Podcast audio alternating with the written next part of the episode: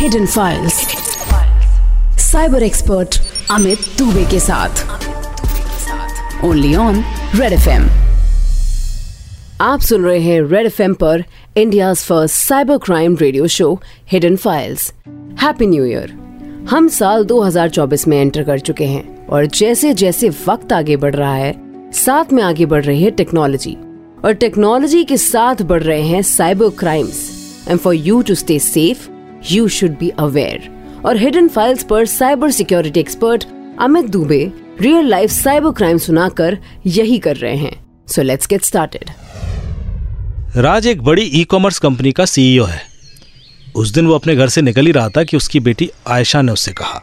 पापा आज शाम ड्रेस लेने चलना है। याद है ना? राज ने कहा ओह मैं तो भूल ही गया था। आज तो मेरे ऑफ़िस में एक छोटी सी पार्टी है। आयशा की आँखों में चमक आ गई। पार्टी? तो फिर मैं भी आपके साथ पार्टी में चलूँगी। राज ने एक पल सोचा और फिर कहा अरे नहीं तुम वहाँ बोर हो जाओगी।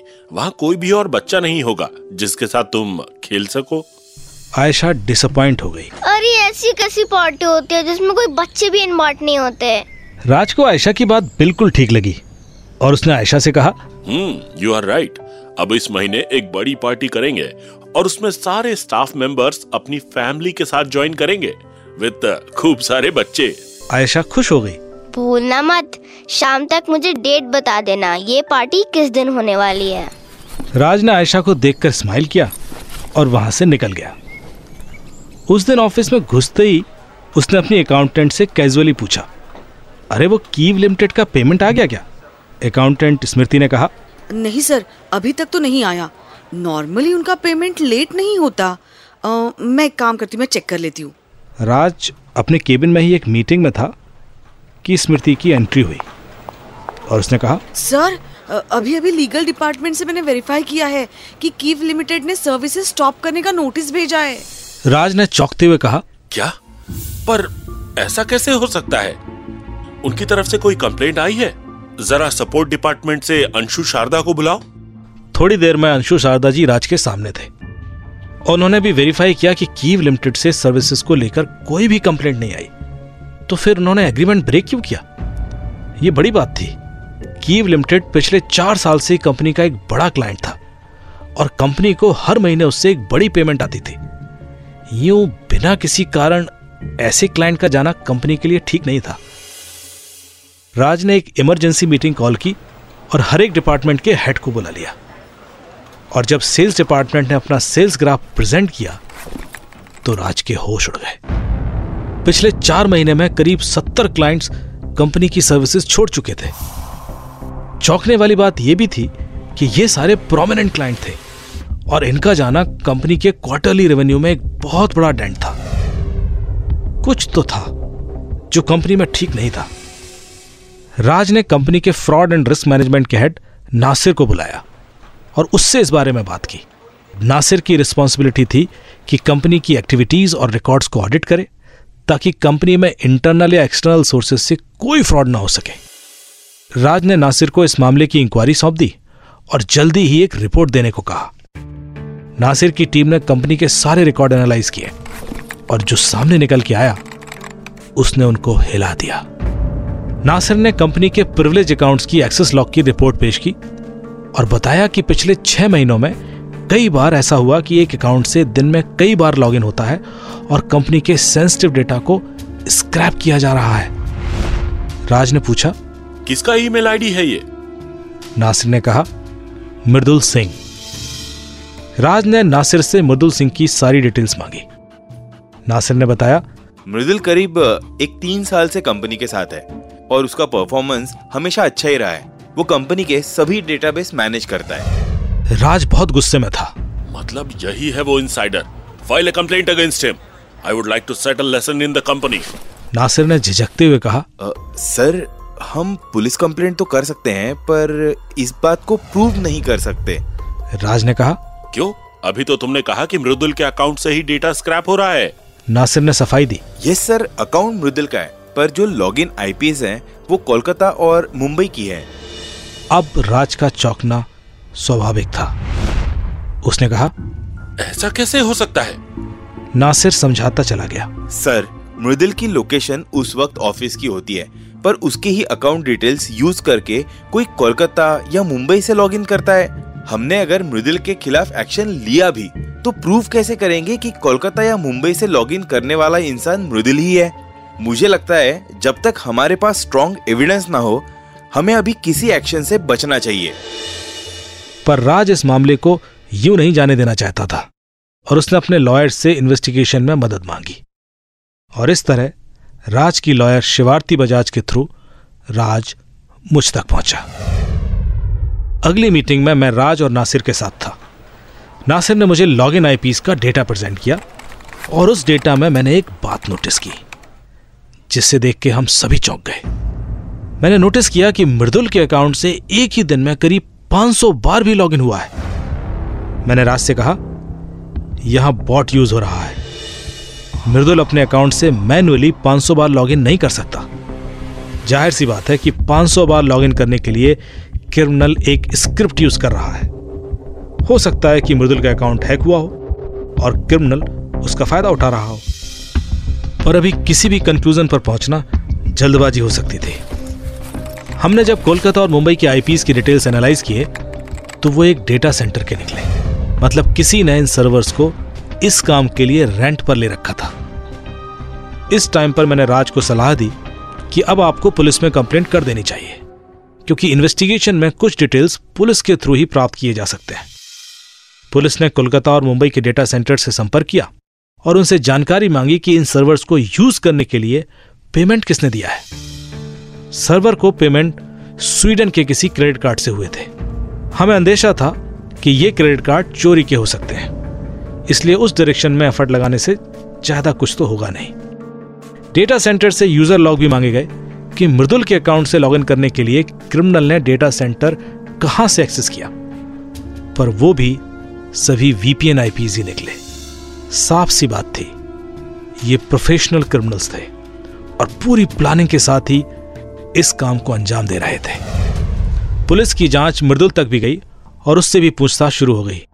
मृदुल को जब इस बात की जानकारी दी गई तो वो भी शॉक था और उसने कंपनी के सर्वर से डेटा स्क्रैप करने की बात से साफ़ इंकार कर दिया। पर सबूत उसके अगेंस्ट ही थे। मृदुल के ईमेल रिकॉर्ड्स भी एनालाइज किए गए पर हमें ऐसी कोई फिशिंग ईमेल या हैकिंग अटेम्प्ट नहीं दिखा, जिससे यह साबित हो कि मृदुल का अकाउंट हैक हुआ था। पर अगर मृदुल का अकाउंट हैक नहीं हुआ था तो उसका पासवर्ड लीक कैसे हुआ? हालाँकि जैसे ही मृदुल का पासवर्ड चेंज किया गया, ये डेटा स्क्रैपिंग एक्टिविटीज़ रुक गई। पर हमारे लिए जानना भी ज़रूरी था कि क्रिमिनल है कौन, ताकि ये चीज़ रिपीट ना हो। जब सस्पेक्ट पॉइंट ऑफ़ व्यू से इन्वेस्टिगेशन ब्लॉक हो जाए तो फिर बेनिफिशियरी के पॉइंट ऑफ़ व्यू से इन्वेस्टिगेशन किया जाता है। अब देखने की बारी थी कि पूरे मामले में बेनिफिशियरी कौन है। जिन क्लाइंट्स ने राज की कंपनी से सर्विसेज़ लेना बंद किया था, उन सभी कंपनीज़ ने अलग अलग वेंडर्स को एंगेज कर लिया था। हाँ ये सभी राज की कंपनी के ही कॉम्पिटिटर्स थे, पर ये क्लाइंट किसी एक कॉम्पिटिटर के पास नहीं गए थे, जिससे कि हम उस पर शक कर सकें। मैंने नासिर से यह चेक करने को कहा कि तीन महीने पहले के मृदुल के लॉगिन रिकॉर्ड्स में यह चेक करे कि कभी मृदुल एक साथ दो सेशन से लॉगिन हुआ हो। और अगर ऐसा था तो वो दूसरा आईपी कौन सा था? नासिर मेरी बात समझ गया था कि अगर हैकर को मृदुल का पासवर्ड पता था तो उसने चेक करने के लिए एक पैरेलल लॉगिन ज़रूर किया होगा। नासिर को पैरल सेशन का लॉगिन मिल गया था, पर उसने जब वो आईपी चेक किया तो वो चौंक गया। वो दूसरा आईपी भी कंपनी का ही था। इसका मतलब था कि कोई और था जो कंपनी में ही था और उसने मृदुल का पासवर्ड यूज़ कर वो लॉगिन किया था। यह बात ज़्यादा खतरनाक इसलिए भी थी कि पुलिस की जाँच के कारण अब यह बात पब्लिक हो चुकी थी और वो दूसरा व्यक्ति जो कोई भी था, वो अब अलर्ट हो गया था। पर अब तीन महीने बाद यह पता करना बहुत मुश्किल था कि उस दिन वो दूसरा लॉगिन कंपनी के अंदर से ही किसने किया था। एक पॉसिबिलिटी यह भी थी कि ये जो कोई भी दूसरा व्यक्ति था, वो कंपनी से ऑलरेडी रिजाइन कर चुका हो।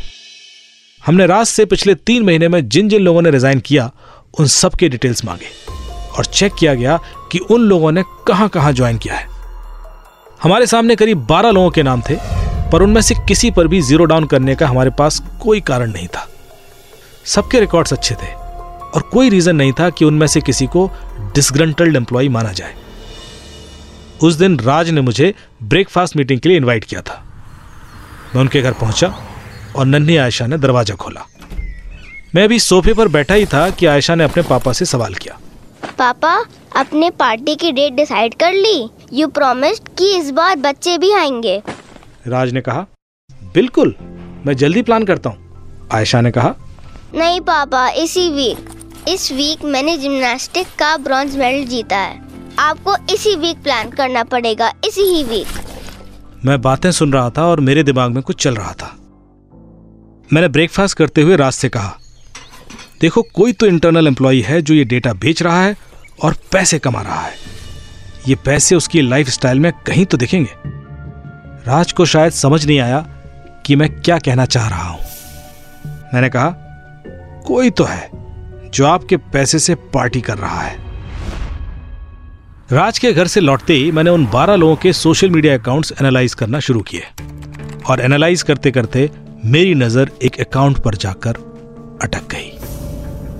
निकिता वाधवा। निकिता की इंस्टाग्राम पोस्ट पर पिछले तीन महीने में काफ़ी ऐसी पोस्ट थी, जिनसे लग रहा था कि उसने काफ़ी खर्चा किया है। उसका नया iPhone Mac laptop and then a trip to Maldives ये सब कुछ उसकी नॉर्मल लाइफस्टाइल से अलग था। पर उससे भी ज़्यादा चौंकने वाली बात थी वो ये कि निकिता के इंस्टाग्राम पर मृदुल के पोस्ट किए गए कुछ मैसेज और ये सारे मैसेजेस तीन महीने पहले के ही थे और पिछले तीन महीनों में मृदुल ने कोई मैसेज पोस्ट नहीं किया था। उन मैसेजेस को पढ़कर लग रहा था कि निकिता और मृदुल में कुछ तो कनेक्शन था। हमने मृदुल को बातचीत के लिए बुलाया तो उससे पता चला कि मृदुल और निकिता तीन महीने पहले तक रिलेशनशिप में थे और उनका ब्रेकअप हो चुका है। तो क्या निकिता को मृदुल का पासवर्ड पता था? और ब्रेकअप के बाद उसने इसका मिसयूज किया और कंपनी का डेटा स्क्रैप करके किसी को बेचा शक की वजह तो थी, पर सबूत नहीं। निकिता ने जो कंपनी ज्वाइन की थी, हमने उसके बारे में पता करना शुरू किया। ये एक डिजिटल मार्केटिंग कंपनी थी। हमने क्लाइंट बनकर जब इस डिजिटल मार्केटिंग कंपनीज़ के सेल्स डिपार्टमेंट में बात की तो कुछ कॉल्स के बाद उन्होंने हमें दूसरी कंपनीज़ के क्लाइंट और इंटरनल डिटेल्स का डेटा देना भी ऑफ़र कर दिया। हमने उनसे कुछ सैंपल डेटा भी मांग लिया और हमारे हाथ में अब सबूत भी था। पुलिस की जाँच शुरू हुई और सेल्स डिपार्टमेंट के हेड कृष्ण ने यह स्वीकार कर लिया कि उन्हें निकिता के थ्रू राज की कंपनी का डेटा मिलता है और जिसके लिए निकिता को एक्स्ट्रा बोनस दिया जाता है। मामला खुल चुका था और राज को उसकी कंपनी का इनसाइडर कल्प्रेट मिल गया था। आज वाले केस से आपको सेफ़ कैसे रहना है यह मैं आपको अभी बता देता हूँ। देखिए कॉर्पोरेट वर्ल्ड में एक ही डेटा का एक्सेस मल्टीपल लोगों को होना बहुत कॉमन बात है। ऐसे में प्रिविलेज एक्सेस अकाउंट ही यूज़ करें और हर एक लॉगिन को मल्टी फैक्टर ऑथेंटिकेटेड करना ना भूलें, ताकि यदि आपका पासवर्ड किसी और के पास पहुँच भी जाता है तो वो सिर्फ़ आपके पासवर्ड के थ्रू उस सर्वर पर लॉगिन ना कर सके। आप चाहें तो आईपी बाइंडिंग भी कर सकते हैं, ताकि आपकी कंपनी के बाहर के किसी आईपी से उस डेटा को एक्सेस ही न किया जा सके। ध्यान रखिए साइबर वर्ल्ड की दुनिया में तीन महीने तो क्या?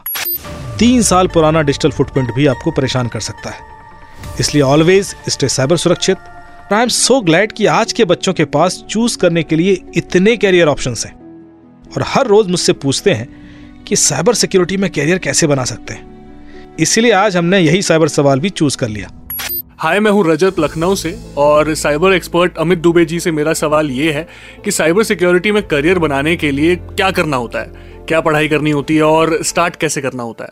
रजत साइबर स्पेस में अपना कैरियर बनाने के लिए कई सारे ऑप्शन हैं आपके पास। आप as a cyber security analyst career build कर सकते हैं साइबर क्राइम इन्वेस्टिगेटर बन सकते हैं सॉक एनालिस्ट बन सकते हैं डिजिटल फोरेंसिक एक्सपर्ट बन सकते हैं, या साइबर सिक्योरिटी आर्किटेक्ट भी बन सकते हैं। अलग अलग कैरियर लेडर में अलग अलग तरह की एक्सपर्टीज की ज़रूरत होती है। सबसे पहले तो मैं चाहूँगा कि आप यदि कोई ग्रेजुएशन साइबर सिक्योरिटी में कर ले, जैसे कि बी इन साइबर सिक्योरिटी या स्पेशलाइजेशन इन साइबर सिक्योरिटी तो ये बहुत हेल्प करेगा। पर यदि आपकी इंजीनियरिंग किसी कॉमन सब्जेक्ट में है तो भी आप साइबर सिक्योरिटी में अपना करियर बना सकते हैं। इसके लिए आपको कुछ स्पेशलाइज सर्टिफिकेशन करने होंगे। ये सर्टिफिकेशन छः महीने, तीन महीने, एक साल के भी अवेलेबल हैं। इनमें से आप कोई भी सर्टिफिकेशन कर लीजिए और आप इस लेडर में कोई भी जॉब अप्लाई कर सकते हैं और अपना कैरियर बिल्ड कर सकते हैं। Rajat wish you all the best for your future और आप लोगों को भी नए साल की बहुत बहुत मुबारकबाद। इस उम्मीद से कि आप साल 2024 में साइबर सिक्योर रहेंगे। इस हफ़्ते हम लेते हैं आपसे विदा। मिलेंगे नेक्स्ट वीक एक और नया साइबर क्राइम केस लेकर। तब तक स्टे साइबर सुरक्षित रेड एफ़ एम बचाते रहो।